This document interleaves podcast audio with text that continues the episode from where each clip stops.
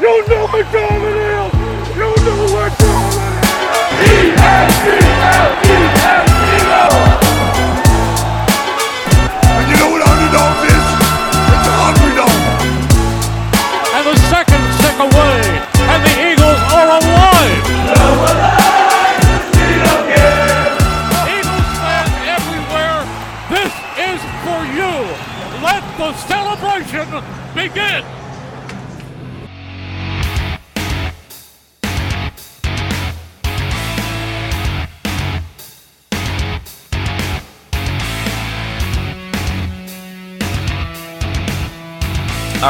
everybody, and welcome to episode 14, season two of Winging It.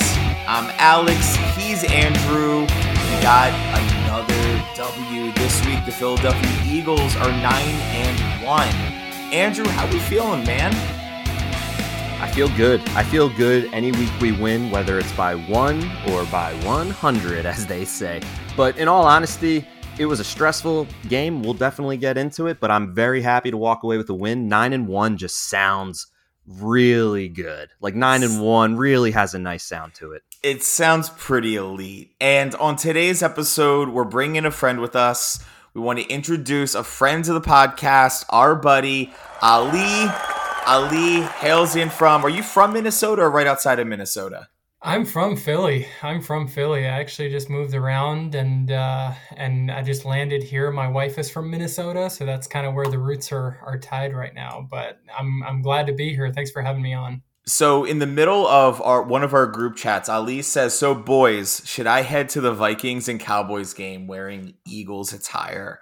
And the level of disrespect to go to a game where the two like the team that you're wearing isn't even playing and then just to know what happens in that stadium in Minnesota while you're wearing their gear, I got I have a ton of questions to ask you.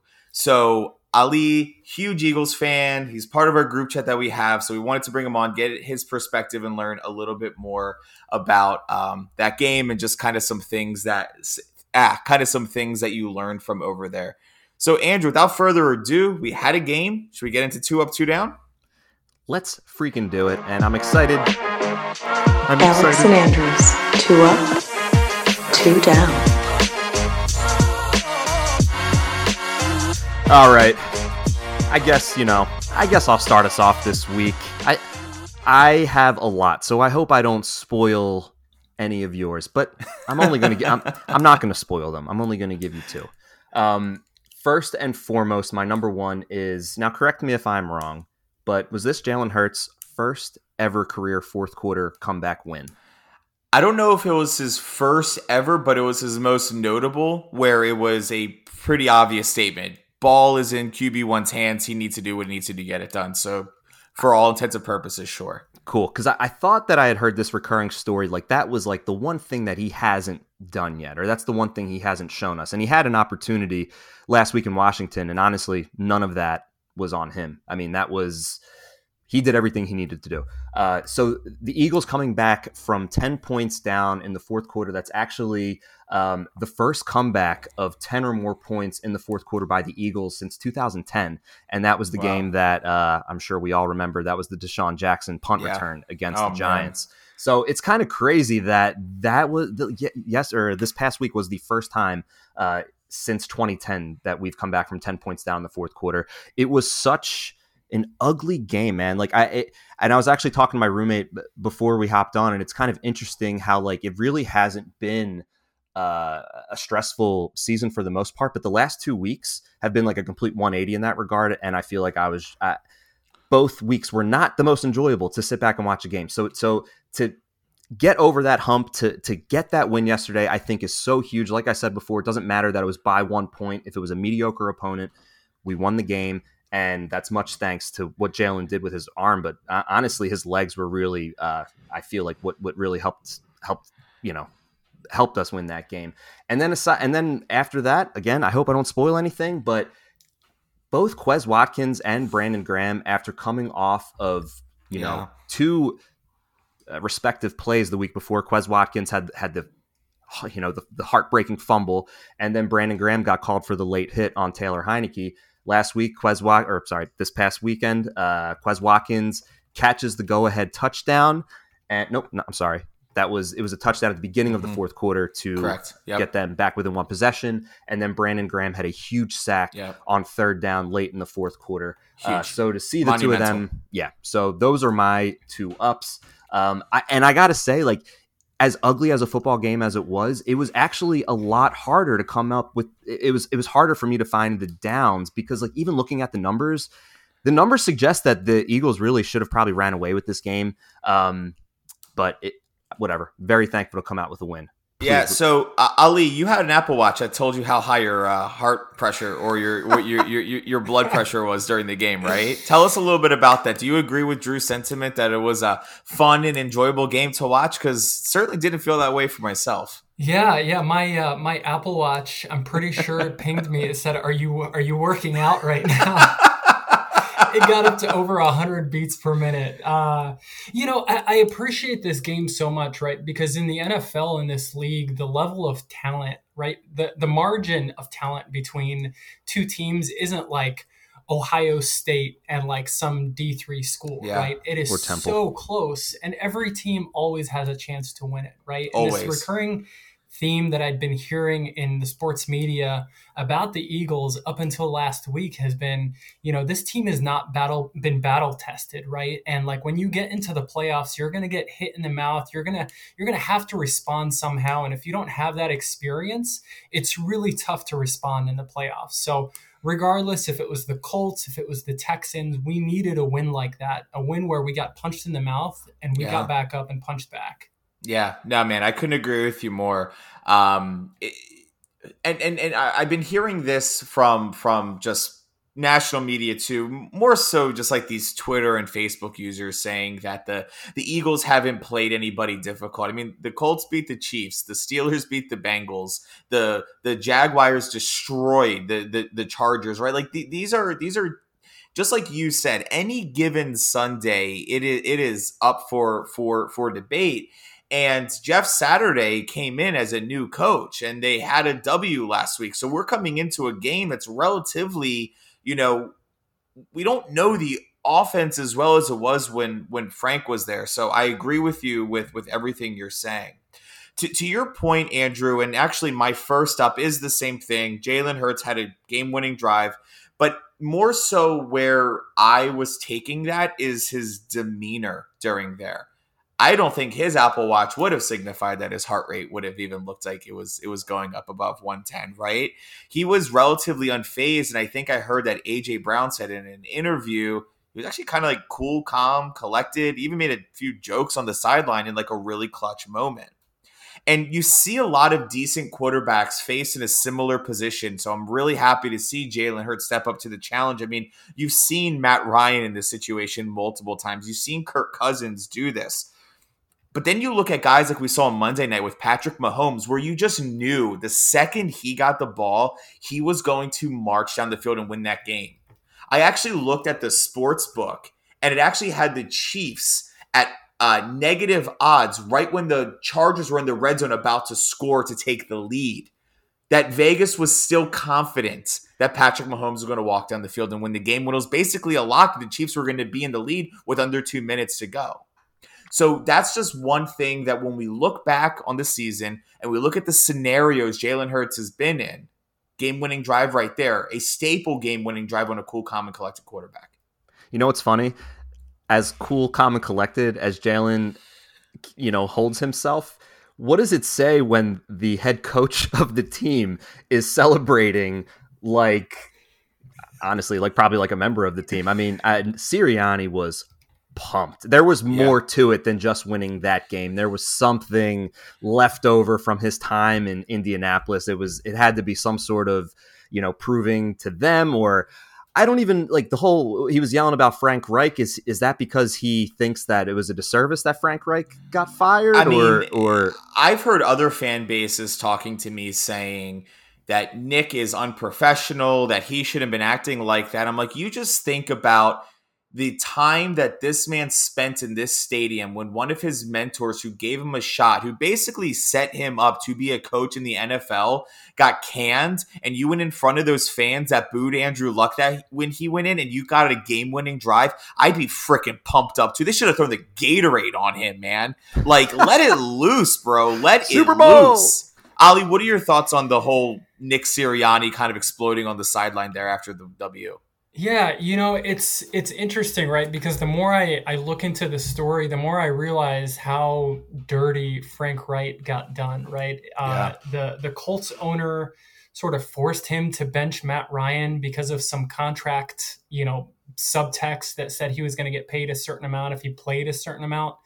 And then for Jeff Oh, Saturday man. to come in and basically convince the owner to say, like, hey, let's put Matt Ryan in. Let's forget about this right now. We need to win games to to to keep our playoff hopes alive. It's kind of like Frank Reich was was almost trying to win games with one hand tied behind his back. And for him to get fired. And then some you know no disrespect to jeff saturday right because he's an absolute professional but he kind of came off the street right? Didn't have to grind his teeth in the coaching profession like some of these other guys did like nick sirianni did to go in and basically use a tool that was not available to frank reich and win because of it. I, I can understand why nick sirianni was upset Yeah, no, I, I totally see that. I think given like what you said, given given that scenario and the situation, he should explode on the on the sidelines. I, I don't want to say it every week. I don't want I don't want him to like develop this reputation of throwing temper tantrums and stuff. Um, I, I still remember at Monday night, man. I mean, he's throwing his headset. You got assistants picking up his wires and his packs and putting them on while he's sitting there yelling and throwing the key, uh, the the clipboard everywhere. I mean, it's, it's I- pretty. It's pretty. I really do. You know, I, I, I really do appreciate how authentic he is. I mean, he, I feel like he preaches. Um, I, I don't know. There, there's something about kind of being in this atmosphere where I think it's, it, it, there is this freedom to just like you know embrace who we are and and just like Uh, again we can just we can be us and we don't need to worry about what other people think. And if that means he's gonna act like a wackadoo on the sidelines he's kind of practicing what he preaches by like whatever i'm gonna do me. And that seems like to be what the eagles are in and of itself which has been kind of cool to watch so Oh, I, I love it though, right? Because like some of the reputation that Eagles fans have in places like Minnesota here, it's kind of like, oh, Eagles fans are these grimy, gritty people that are just like not fun to be around. And you know what? I, I get sort of a sense of pride when they say that, right? And when I see Nick Sirianni just like yeah. going off and showing his emotions, I'm like, yeah, that guy represents me as a fan, and I'm so happy he's my coach. I love the fact that you say that you have a sense of pride with that. Yeah. Cause man, I just yeah. I just just the environment and and just the way we we root for our team and the way that we get like I, I definitely want to see how Nick will react when like his back's against the wall and he goes on a losing streak or he's not doing well. Hopefully that doesn't happen this year, but um, it will be interesting to see how, how he bounced back. But but I, I do agree with that. Uh, second up that I'm getting into, we didn't talk about at the beginning of this, um, but the signing of Indama Suh and Linval Joseph, huge huge deals. It, it, was really crazy to me to see Ndamukong Suh in an Eagles uniform. This Linval Joseph, man, he's a bus. That's a big man holy crap he's like lined up next to um like fletcher i mean it's just like he's like huge. milton williams he looks like he's three milton williams it's insane How- these guys how- are huge I love how like in touch Howie is right now because it's like we didn't waste any time. We lost last week. We saw what the main problem was, and it was we were get like we could not stop But- the rush. but we here- were getting here- pushed. Here, here's the thing howie yes is making those phone calls those players are willingly coming to philadelphia they Well, have why other wouldn't options. they? Why wouldn't But they? We're not. We're you nine could- and one go now. To, you could go to San Francisco. San Francisco called the same two dudes, and they decided to come here instead. And this is what happens with good teams. And when you have the chemistry, and when you're going on multiple win streaks, and people like AJ Brown and and and and and people like Jalen Hurts, and everybody sees how much of a leader he is, it draws good talent here, and people want to be a part of that. So that's I- I- huge. yeah, that's a good point. I think a lot of it does have to do with the quarterback. That's a great point, Aleks. Yeah, absolutely. So, so he- here's my second up. The, the run defense did their job, and I was, you know, the first drive was looking a little suspect. I was like, oh god, here we go again. 28 yard run. Um, you know, I would say most people would probably agree that um, Jonathan Taylor was probably the biggest bust of fantasy this year, and he's just walking down the field making it look like he's an all star. We all should be should be eating crow. But after that, the defense really did their job. 3.8 yards, even with some of the big rushes that he has. But but here's why that's important. And here's what I've been saying every single week on the podcast since I've watched our DBs play is you get any quarterback, I don't care who it is in the league, and force them to throw. You take away that run option, we're unstopped. We're unstoppable. I'm telling you, if you they they they abandoned the run in the second half, and as a result, the Philadelphia Eagles haven't give up a second half touchdown since before the freaking bye week, because teams are down and they need to throw, and then we just lay it on them. And the only game that we could not stop the run was that Commanders game last week or the week before last week, and we and we ate it, and we were still in a position to be able to win that game. You force any quarterback in the league, uh, uh, Patrick Mahomes included, Josh Allen included. I like our odds. Ten out of ten times, I like our odds. Ali, I'm going to direct this question to you. Do you think that so, and and just to kind of uh, you know re- rehash what what Alex was just saying, like so that first drive, Jonathan Taylor rushed seven times for 49 yards, like huge first Ew. drive, and then after that had 15 carries for 35 the rest of the way. So obviously held him in check the rest of the way. Now being that the Eagles were actually playing with a deficit the entire game, that is that is more of a run script for the other team when they're playing with a lead. So do you think that if the Eagles were playing with a lead, do you think we would have been as stout against the run? Or do you think it was more because you think maybe we were expecting it because Indy was playing with the lead? Yeah, you know that's a that's a good question. I, I, still think we would have been pretty stout against the run, right? Um, a lot of the the defensive schemes that we were running had Linval Joseph and Ndamukong Suh in there, you know, with the expectation that we were going to stop the run. Um, but at the same time, I think back to the uh, the Cowboys game, right? Right before the half, it was what twenty to three.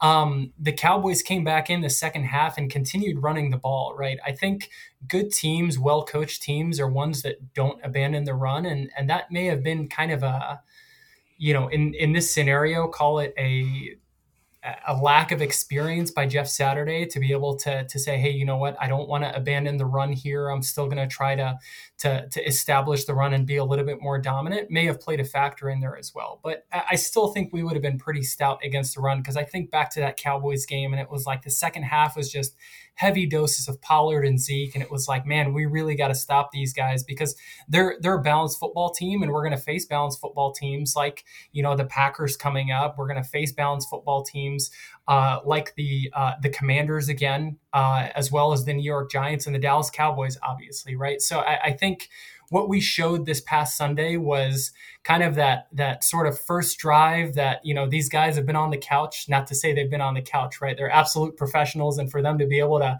to jump in in the middle of the season and have that kind of impact was incredible. But truly, you know, not having played a snap of football since January to come in, give him that first drive. You know, we'll let that slide. That's you sort of shaking the rust off and and to just be absolutely dominant. It was such a good sight to see. It's a bummer because we almost we had them uh, on third, like they almost went three and out on that first drive too. So it's kind of funny Right. how how you know how close that can be. Um, so yeah, Aleks, do you want to? Do we want to get? Do we want to get uh, any more ups from you? Did we miss anything, Ali? Are there any leftover ups? Um, you know, I appreciated, frankly, the the willingness and trust that Jalen had going back to Quez after the dri you know, the fumble last week. Um, and even mid game, right? AJ Brown had that fumble when it looked like we were driving and and there was a score that was in front of us, fumbles the ball, and then comes back the next drive and goes right back to AJ Brown, right? The leadership that this guy is displaying is is you know we you see the the sort of opposite of that with guys like Aaron Rodgers who who sort of like coach their guys through the media. And then you've got guys like Jalen Hurts who are like, you know what, we're all human. You make mistakes. I still trust you. I'm still gonna go back to you on this next drive. And being able to see that in play was just unbelievable. Yeah, no, I Jalen has just something about him that, like we, like I said earlier, that that players just gravitate towards. Um, I look at someone on the sideline like Kyler Murray, And you look at someone like Kyler Murray and Jalen Hurts, and it's like a night and day difference. Kyler's yelling, pointing, blaming. You know, I, I remember when DeAndre Hopkins first came over to the Cardinals, and and he's like, this guy's yelling at me. He's a rookie. He's yelling at me. Like what? Like what is going on over here, right? And I just I just feel like that is just such an underappreciated thing that, that we have on our team, and it's it's wonderful. Let's get into some of the frustrating things from the game, the the, the two down. So I'll kick us off with this. Um, the, the first one I have, it's kind of nitty. It, it's kind of nitpicky, and and the my two downs kind of actually go with each other. But but here are the things like because of like two routine misses, like we are victorious. And the first one is that missed field goal, and then the second one that was a clutch sack maybe should have been a face mask. I don't know if that was justice for the week before. I will say Matt Ryan was basically giving himself up, and who who was it that actually hit him uh, there? It was a fourth and goal, uh, third and goal, and we had him sacked. Was that was that Brandon Graham? Um, I don't remember it, actually who sacked him. I think I think it, it might have been, been Reddick. Linval Joseph. Actually, yeah, so we're all we're all yeah. okay. We're, one of us are probably right. There, there's only there's only so many guys down there and Matt Ryan was kind of giving himself up to go down anyway, and then like a, a hands got in there, so I, I could kind of see why maybe it would have been called. But those are two almost routine things. You, you, you get a team that's within the ten yard line, you know, first and goal situation where Matt Ryan was was basically humming, and then a missed field goal. I think it was like just just north of 50, 50 yards. Any of those things would have converted for four points. Uh, we would have been in trouble. We would have lost the game. It wouldn't have been a one point victory. So that's my first down is like at the end of the day we create our, our, own success and and good teams always find a way to win. But on two i would say routine types of uh you know plays and things that happen during a game it, it would have cost us the game. I just heard something recently which i really liked and it's like the football is shaped the way that it is because it's made to we you don't know which way it's going to bounce. And like every week feels that way like we could have lost to the Cardinals if I think it was Kyler Murray, speaking of the devil, who slid up early, or they, they had that botch on fourth down, or where yeah. they actually converted and they never challenged it. And then, so like that was it. And then, you know, last week there were a lot of just really wishy washy things where it's just like these games turn into a coin flip, even though somebody might have an undefeated record and the other team is barely 500. So, um, to be able to overcome that is the is the is the true proof of a of a good team. So, amen. yeah, I mean, let's not forget we played a pretty sloppy game, right? There was oh, the yeah. the snap by by Kelce over Jalen's head when we were close to the goal oh, line. Oh, yeah. There was the uh, I think it was in the first quarter. Actually, the first drive we had three straight offensive penalties that had us at like first and thirty five. Yep. Right, and that like eliminated an 18 yard gain by AJ Brown. So there was some sloppy, sloppy play, but I, I was happy to see that we we sort of, you know, tied it all up at the end and said, "Hey, no more. We're gonna we're gonna go drive down the field and score this." Yeah, I no. Go ahead. And I I, I think um, it was very noticeable that we missed Dallas Goedert. I think that right.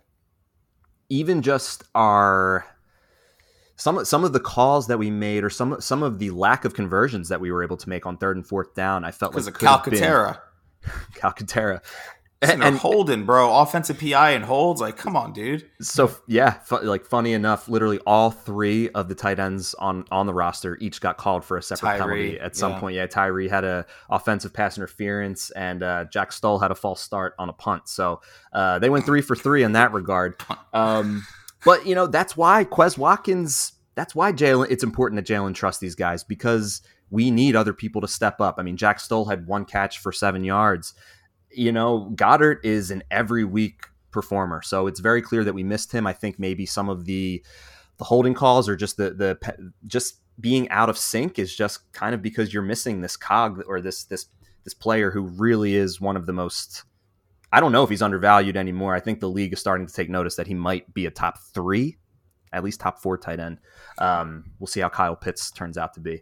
Um, I'll also give a notable mention to the guy on the Indies offensive line. His last name was Fries. I, I don't even know how many penalties this guy had, but like it was like every other play.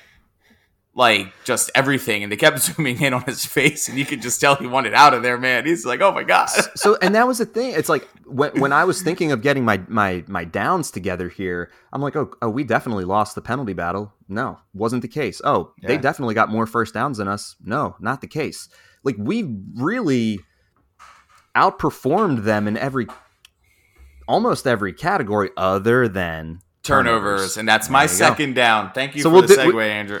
So let's just let's both talk at the same time and just see if we say the exact same thing. okay, but uh, ready? but no. One, two, Two, three. three. We started So, to go yeah, over really turnovers and everything, and it was really yeah. So not not quite awesome. This is still my down. So how about I start it and then you end it? Love it. Um, so we're starting to get on the other side of the turnover differential, right? We're, we're starting to give the ball away more than we're receiving it. And listen, you're going to have games where that happened, but it was really sloppy last week. Clutch, clutch, clutch drop by Quez Watkins against the Commanders, and then coming out of the second half, Jalen Hurts with the with the you know empty hands going forward for a deep pass, which it looked like Quez Watkins was very open on that play. That would have been a deep ball, but you know, pressure got to him. And then AJ Brown drop. I just feel like with a, with a vet like AJ Brown, and, and you see it with Devonta Smith, like these guys are just trying to get like shifty and run sideways in the middle of the field, and it's just like I get it, but very seldom, unless like you're you're um uh Tyreek Hill, like you're not you're not doing that all the time, right? Like get the ball, fight for as many yards as you can go, and get down. You saw the turnover with Jonathan Taylor. He's trying to push the pile. Everyone in the crowd's cheering, like, yeah, yeah, yeah. Then he came up empty in it because he's trying to make too much happen. It's actually one criticism I have of Dallas Goedert, too. It's like sometimes he fights, but he's careless with the ball. Um, so that's just my thought is just stop being so fancy, get the first down, advance as far as you can, but it's okay if you're not a hero on every single ball. We have the offensive power to get there, but the turnovers really need to stop. We need to tighten it up. And as a result, again, it put us in a closer game than we needed to because of some clutch turnovers.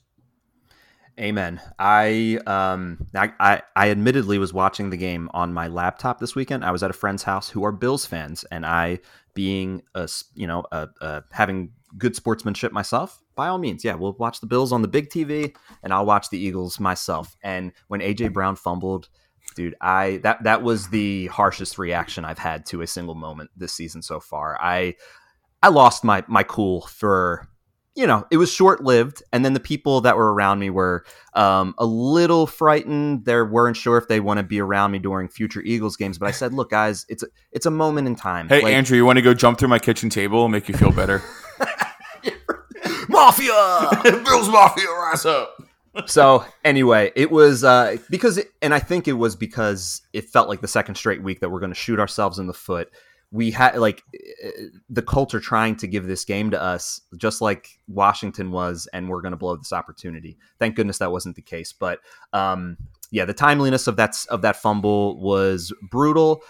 Uh, but it, but it, again, being able, I don't think that this is going to be an every week thing. Jalen didn't have any inter- interceptions. Fumbles are going to be, you know, kind of these fluky things that happen.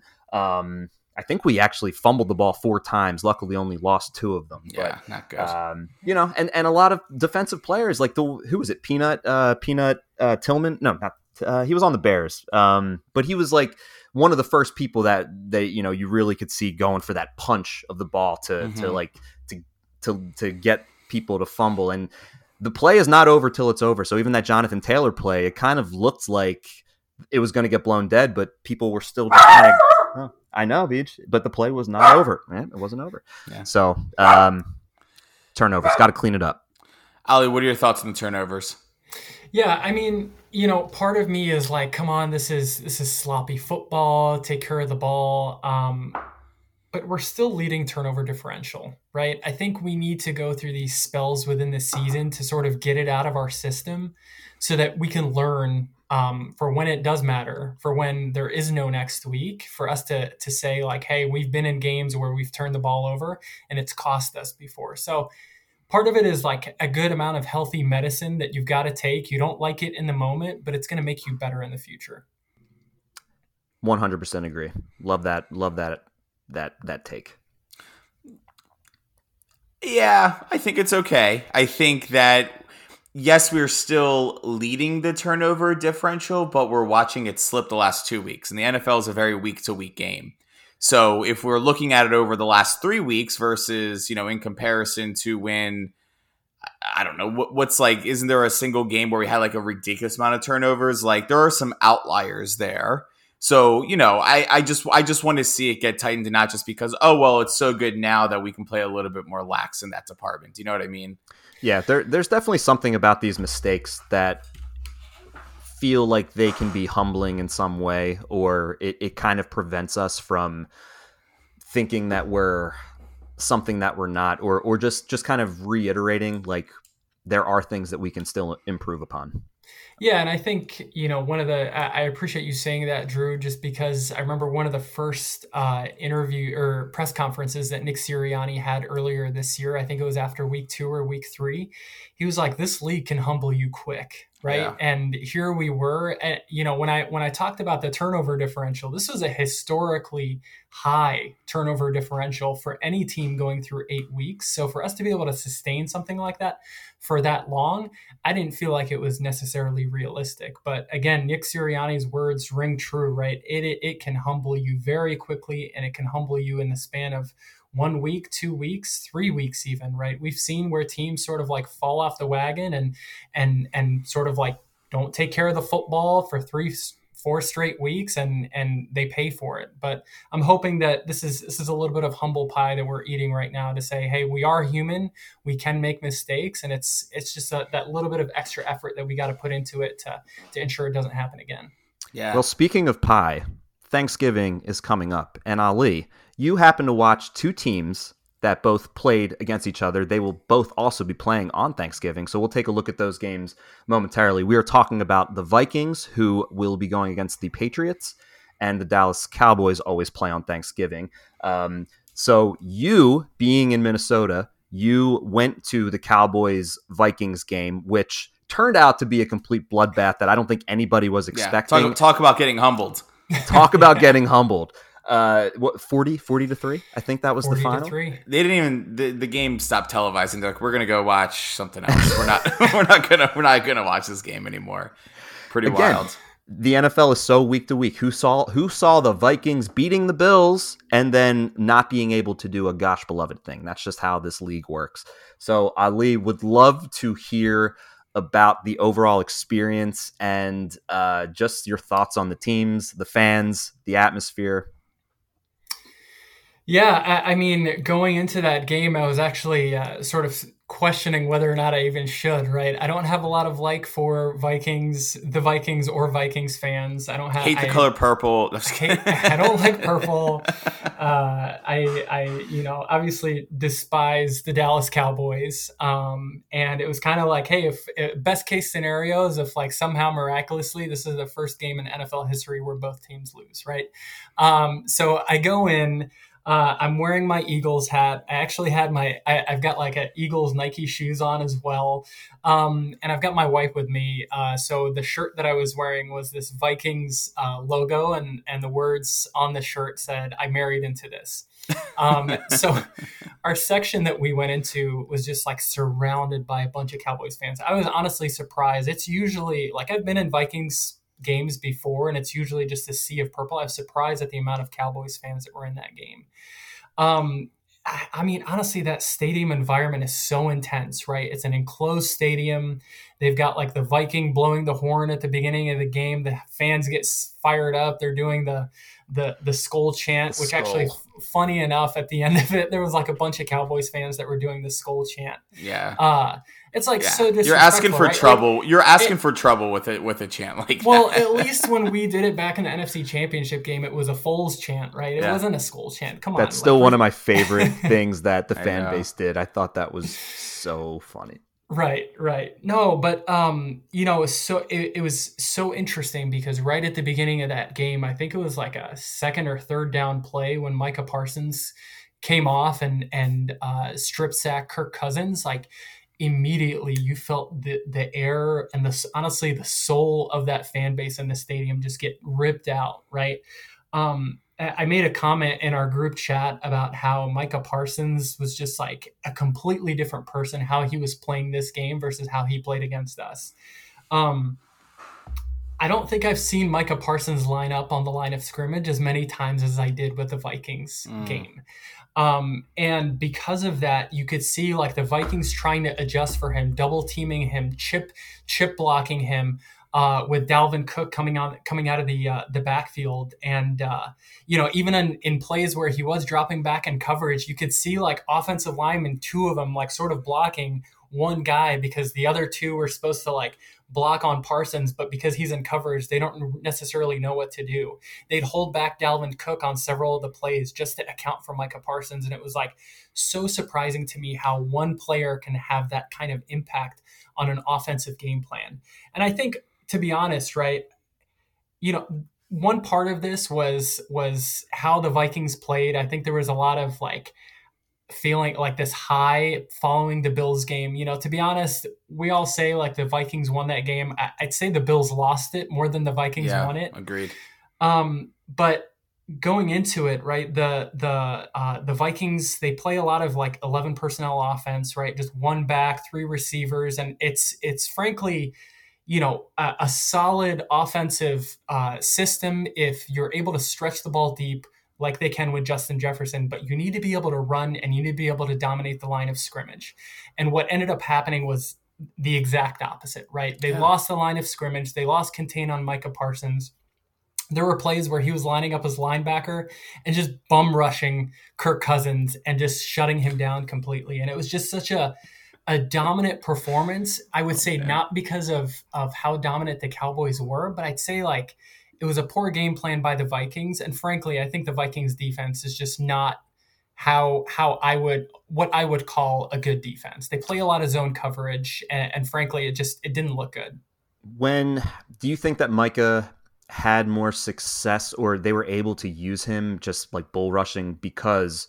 They knew exactly they knew the Vikings were going to be throwing the ball. When you're playing from behind, you're not running the ball. We got to get back in this game. We got to pick up chunks of yardage. Let's get in Kirk Cousins' face as much as humanly possible. Like what other game plan is there if you have if you have a maniac like Parsons on your defense? 100%. You know, I haven't looked at Dalvin Cook's stats in that game, but he looked like he was running wild and free when he got the ball. Um, and the fact that they got down so quickly and they had they were forced to throw the ball, um, it, it you know, that's just like a it's like ringing the dinner bell for Micah Parsons or for any defensive lineman, frankly, right? They pin their ears back and it's time to go after the quarterback because they know that the other team isn't going to do anything. But yeah, you're right. And looking here, uh, D- Dalvin had 11 carries for 72, which is pretty wow. solid. So they were having success on the ground, and their leading receiver was T.J. Hockenson with 34 yards. So what a brutal, brutal brutal night. Ali, one thing you said um, to us that that resonated with me is that when they were running play action or run pass options, that it looked like Micah Parsons was froze, so, so to say. Um, do you think our scheme and the way that we play football plays into his weaknesses, and that's why we were able to put up such a uh, such a dominant performance? Like, what is what is your perception on that? Yeah, I think anytime you you have a running quarterback with the scheme of the run pass option with such a dominant offensive line like we have, it forces any defender, not just Micah Parsons, right? He's human too. He's got to make such a, an insane amount of split second decisions in that moment, right? Is it a pass play? Is it a run play? Is it a quarterback keeper? Is the quarterback just going to roll outside the pocket and throw the ball behind me like they did with DeVonta Smith at the end of the game uh, when we played the Cowboys? because of Jalen Hurts' dual threat, or in case, you know, when he called it himself a, a triple threat quarterback because of his mind. Yeah. I think you you negate the threat of that aggression, right? Similar to how some teams use a screen to to sort of negate the the aggressiveness of a line. I think that run pass option coupled with the fact that we've got a pretty agile and mobile quarterback, I think that's truly what caused him fits, and it's truly why he was able to to sort of let loose and get after Kirk Cousins because Kirk is not that at all. Yeah, certainly not. I'm, i was sitting here laughing when I just picture Micah Parsons just beating up on Kirk. I don't like Kirk Cousins. It's just it's just something that I have. Um, all right, so so so I, I want to ask you a, a, personal question about the game. You wore the Eagles hat, super disrespectful, super disrespectful to wear the Eagles Super Bowl hat uh, that you have on right now in the home stadium where they lost the NFC Championship game, and then we went into their house and won. Was there any trash talking, anything back, or are the Vikings and Cowboys fans pretty timid? Uh, you know, the Vikings fans are just a timid bunch in general. Uh, you know, Minnesota nice, whatever you want to call it, that that stereotype. Um, I was sitting around a bunch of Cowboys fans. Um, they all kind of looked at my hat and were just like kind of confused, like, did, did you stumble into the wrong stadium here? Uh, and it, I started, you know, playing into it too. My wife was kind of like, you know, leave me out of this. I'm just going to sit here and watch the game. Uh, anytime like the Vikings had a positive play, I'd get up and I'd start booing. Anytime the Cowboys fan, Cowboys uh, would have a positive play, I'd start booing. Like I was just not your typical fan out there. I just again, right? I wanted to see this be the first game in NFL history where both teams lost, but um, the uh, you know the Cowboys fans that I was next to were were. Uh, also a little bit timid, right? They were kind of like, a, "Oh, you're an Eagles fan. What are you doing here?" Um, but at, at, over the course of the conversations, they appear to be this kind of like level of respect, right? Because we did beat them. It was kind of like a, hey, you got this one on us. We're gonna get back to you on on you know Christmas Eve, and we're gonna see who forget that who truly yeah. has has uh, the upper hand here going into the playoffs. But I, I appreciated that level of respect towards the Eagles by by the Cowboys fans, to be honest. Yeah, that's cool, man. Um, I want to talk a little bit about these upcoming Thanksgiving games, but Ali, I really appreciate your perspective. Andrew, anything else you wanted to ask from that game? I guess it's not about that game particularly, but I am curious if you think that those two teams are they are one of those teams the second best team in the NFC? Are the hmm. Cowboys or the Vikings the second best team in the NFC? After what I saw from Christian McCaffrey last night, uh, I would say the biggest issue that the Dallas Cowboys have uh, is stopping the run. To be honest, right? It was the only positive thing that was working for him. Um, it's you know some sometimes when we're watching Eagles games, I'm like, why aren't we running the ball more? It's it's incredibly effective. Um, to be honest, I don't think if the the 49ers and the Cowboys meet, I think they're going to get a heavy dose of Christian McCaffrey. And from what I saw on Sunday, I don't think yeah. they can stop it. Yeah, I agree. I think it'd be tough for us to stop him too. He, he looks like a totally different player down there. Or yeah, there. San Fran is is super scary. And to your point, Ali, they're they're now the number two team in terms of betting odds to to to win the NFC. And I really think that you know again their success is going to come down to their quarterback. And is Jimmy G on it? You know, is he good enough? They have they have weapons on that team. They have a great defense. Yeah. Getting McCaffrey was was was huge, which is kind of weird that it's almost like a timeshare with him and Elijah Mitchell, or, or they'll bring in Elijah Mitchell as right. a uh, almost like the closer. But I mean, with with Deebo and with Aiyuk and and even Kittle, it's just like they had they are a scary team. So they're they kind of have me. Uh, they kind of yeah, they have my attention right now. Yeah, you know, it's a similar situation coming into the season with Jalen, right? Which is, hey, we're going to give you all the tools necessary to win, and let's see if you can do it. And I think this might be one of those, uh, you know, tryouts for Jimmy G across the entire NFL. He's kind of been this guy who, who no one really wants, right? Uh, Trey Lance was the starting quarterback over him before he got injured, and and if he can't get it done with those weapons, I, I don't know if Jimmy G had, is going to be able to be a starting quarterback in any team in the NFL in the future. Jimmy G being somebody being being somebody that nobody wants, I would beg to differ with uh, some of the females that I see on social media, especially when he was when he was coming out in that pink suit last night. I even felt. I even Wait, do you see? you see the clip of him coming on the pink suit, and then they went right to Colt McCoy, who looks like he's he just he like, just looks Colt, like a totally different guy, and they're like, "Here comes Jimmy G looking good." Colt McCoy is that a sunburn? And, and what is he wearing? Like, what is my man doing? Colt um, McCoy looks like a, like he's kind of in that phase where he looks like he looks like a child and an old man at the same time. man. Oh yeah, they got their butts kicked last night. All right, moving forward, uh, we got some Thanksgiving football this week. I love watching football on Thanksgiving. It's one of my Oh, yeah. favorite things, um, and it's always interesting because the Cowboys are in it, so we're always, you know, wanting them to lose on Thanksgiving. Uh, this uh, Thursday is no exception. At twelve thirty, we have Buffalo taking on the Detroit Lions, um, which is interesting because did Buffalo even leave Detroit because they played the game in Detroit? So that was pretty interesting. uh, Buffalo's a ten point favorite. Uh, The Giants are going to Dallas to play the Cowboys.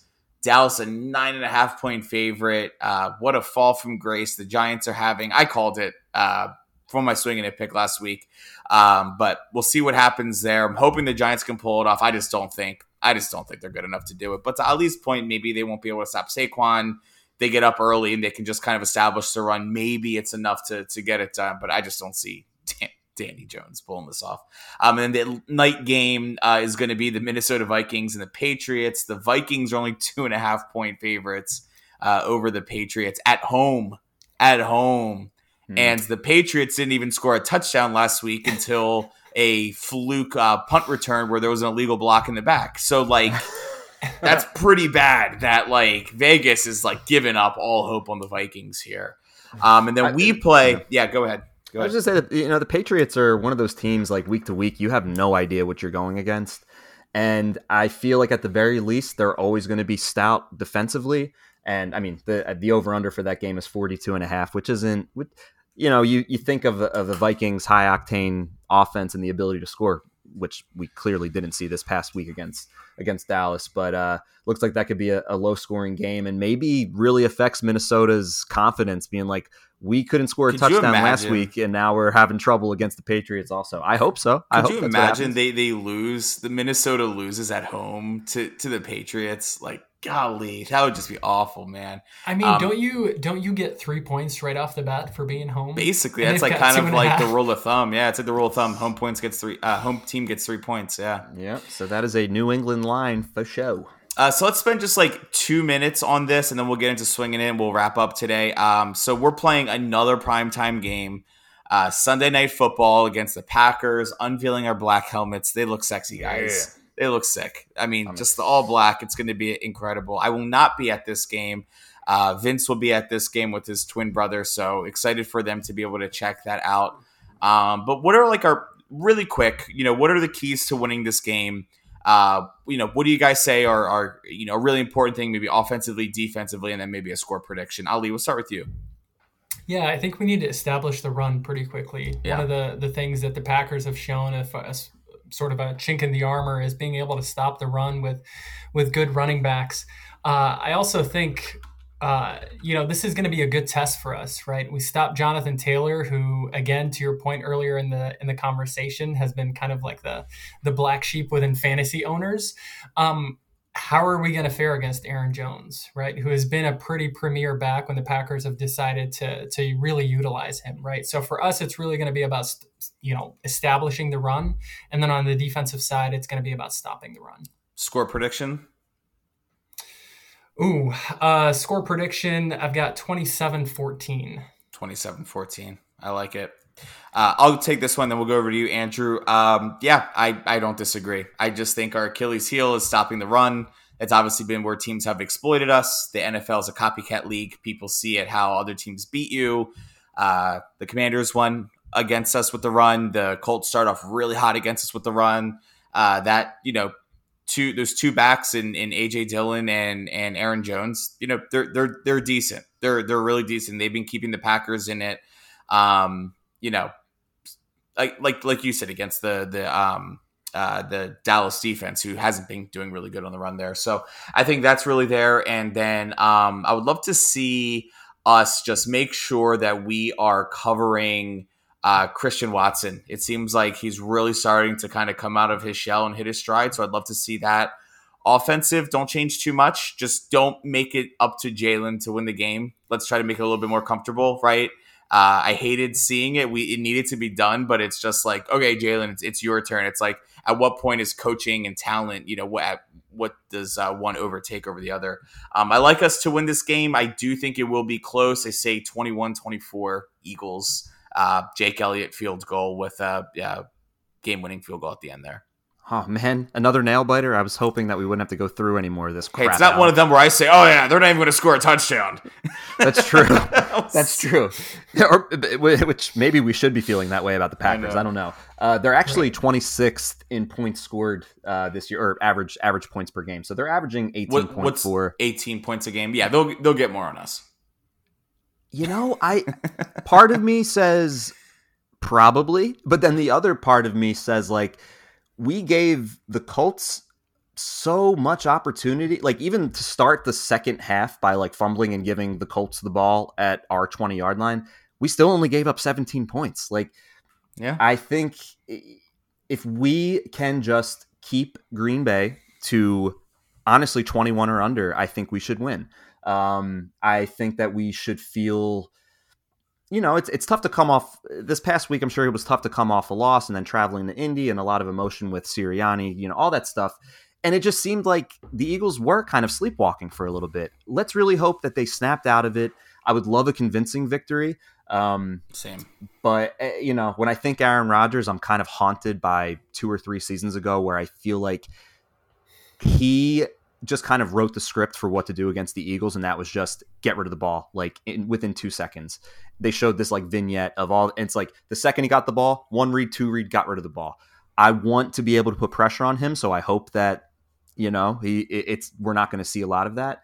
And obviously, I want to see these uh, you know Linval and and Suh. Um, uh, just yeah, uh, show us again that the the run game is not going to be a huge area of worry for us. I pray, I hope. So, um, score prediction. Jiminy crickets. Let's see. Um, I will go Eagles twenty seven, Packers eighteen. 27 18. You said 27 18? 27 18. Cool. All right, let's get into swinging it, and we will send us home. Swinging it. Underdog picks for the week. All right, Andrew, you taking the uh, Houston Texans to overtake the Miami Dolphins this week, or are you are you not riding the Texans train anymore? I think I've learned my lesson. Uh, what's it been twice at this point? Who takes the Texans more than once in any year? That's just that's just bad work. on They, my they may only win one game this year. They really may only do that. Dude, I was really on my high horse last week with the whole like mindset, like, and it worked for Dallas. It's like Dallas was coming off of a of a terrible loss, and they ended up winning. And then, uh, you know, the Eagle. What I, what I'm getting at is that I thought the Commanders were going to poop their pants, and they didn't. They ended up taking an early lead and never looked back. Um, and you took the Lions to beat the Giants. Congratulations, great work. It's like a double whammy because not only do you get three points to take the lead five to two on the season for those who are keeping score at home, but we also got to see the Giants lose. So when I picked the Giants, I was trying to take one for the team and I got boned. So congrats, Aleks. Good for you. Who do you got anyway, this week? we move on. I kind of want to go to the Giants, to be honest, because I want like a meaty score, and they're nine and a half. That would be a 10 pointer if they can beat Dallas. That would be a huge upset. And I'm kind of thinking that that might happen after Dallas whooped Minnesota. I don't know if I can fully commit. I am going to go. I just had it. Hold on a second. I am going to go. I was. Gonna, I'm going to go with the Jaguars at home. Yeah, I was gonna. I was about to say that game. I like it over the Ravens. I like it on like you know I think about the Yes. Ravens and I thought that they were a lock against the Panthers and they barely got by beating the Panthers this past week. That's a great I- pick. I don't know. I wanted to take a home team. I wanted to get enough points that could maybe take the lead again. So uh, you know that's a four pointer. Um, so yeah, let's let's let's go with the Jags. I don't love it, but in in the grand scheme compared to some of these other games, I do like it. Yeah, so I was actually torn between those two. I would totally give the Jags plus four if I was betting the spread this week. Maybe do an alternate spread of like five or six, but I do I do like that a lot. Um, I'm torn between the Bears and the Jets because the Jets just look awful. I don't even know if if if uh, Zach Wilson's going to be starting next week. They're a four and a half point favorite over the Bears. I like the spread on that a lot, honestly. I don't Um, get it though. Like again, when when these lines look too good to be true, I can't touch it. Like that doesn't Yeah. make any sense to me. Yeah, Because maybe the Bears seem to be playing better. are they though? Well, they lost. They lost to the Falcons this past week. I guess Justin Fields is just playing better. Yeah, so I, I, I do like that line a lot, but the Jets defense is pretty good too. Uh, I'm actually going to go with the Las Vegas Raiders over the Seahawks uh, at home, three and a half points. I just feel like the Raiders need to get it together. Um, it, they they are so um, it's so disappointing. It is so disappointing to watch them right now, and I really think that they can bounce back. Um, is I think Geno Smith is still starting for them. I guess they're not waiting for anyone to get healthy, right? It's just Geno's like the guy. Dude, Geno has been like really good this year. It's been it's been pretty remarkable to see his comeback. Um, I yeah, we'll we'll see how he does against some of those those key players. You know, I'm thinking like Maxx Crosby and, and just some of these guys on on the defensive line there. So I'm taking three and a half points. Uh, give me give me Derek Carr. I think they're going to bounce back and, and do well here. I think. Well, they just actually they just beat the Broncos um, in a in a in a late in a late win this past weekend. Broncos so uh, are maybe also disappointing. Also Who would have terrible. thought, man? Everyone thought this division was going to be so incredibly good. It's like the Chargers are kind of bad, Broncos are kind of bad, the the Raiders are really bad, and it's just the Chiefs running away with it again. Right. And I got you know I, to go back to the Seahawks real quick and Geno Smith like. I definitely thought if I could choose, kind of going back to that Doug Pederson, Carson Wentz thing, it's like who who is the real, you know, yeah, who's the who's the brains behind everything. I would have thought Russell Wilson was was the one, and clearly what we're seeing is Pete Carroll is clearly the the one who's been right, and Russell is trash because they're taking Geno Smith, and they look really good. I mean, they look like a, a playoff team this year. what do you is- think? What do you think, Ali? You look like you're trying to you're trying to get in here. No, yeah, I, I honestly, Geno kind of remind, or actually the Seahawks in general, um, remind me a little bit of the Vikings, right? They've got played some pretty, relatively pretty easy teams. Um, their record may not necessarily reflect how good they actually are, and if they had to play a pretty dominant team, they they would meet their match pretty quickly. And when you said Vikings, that immediately made me think of Case Keenum because, like, who are these other quarterbacks that have kind of been journeymen? They've, I mean, Geno was a higher draft pick than Case Keenum, of course, Right. but but Keenum had that huge year for the Vikings, I believe, when they went to the when they went uh, when they faced us in the NFC Championship. So you know, you're kind of seeing this revitalized Geno kind of finding that that same magic. So it's uh. Yeah, I don't know. I don't fully believe, but like they are good enough to be a playoff team. I don't know if For they'll sure. be able to get any further. And they got all those first round picks for Russell Wilson too. So Seahawks may be pretty decent uh, in the next few years here. And then the Broncos just dropped Melvin Gordon. It's just like what a mess. What Oh, a man. mess. What a freaking mess over Football. there. Love it. All right, everyone. Well, thanks for kicking it with us. Uh, super excited. We will be back next week recapping, hopefully, a 10 and 1 Eagles team. So excited. Thanks for kicking it with us. We'll be back to you soon. Thank you again, Ali, for joining us, and everyone, happy Thanksgiving. Go, birds.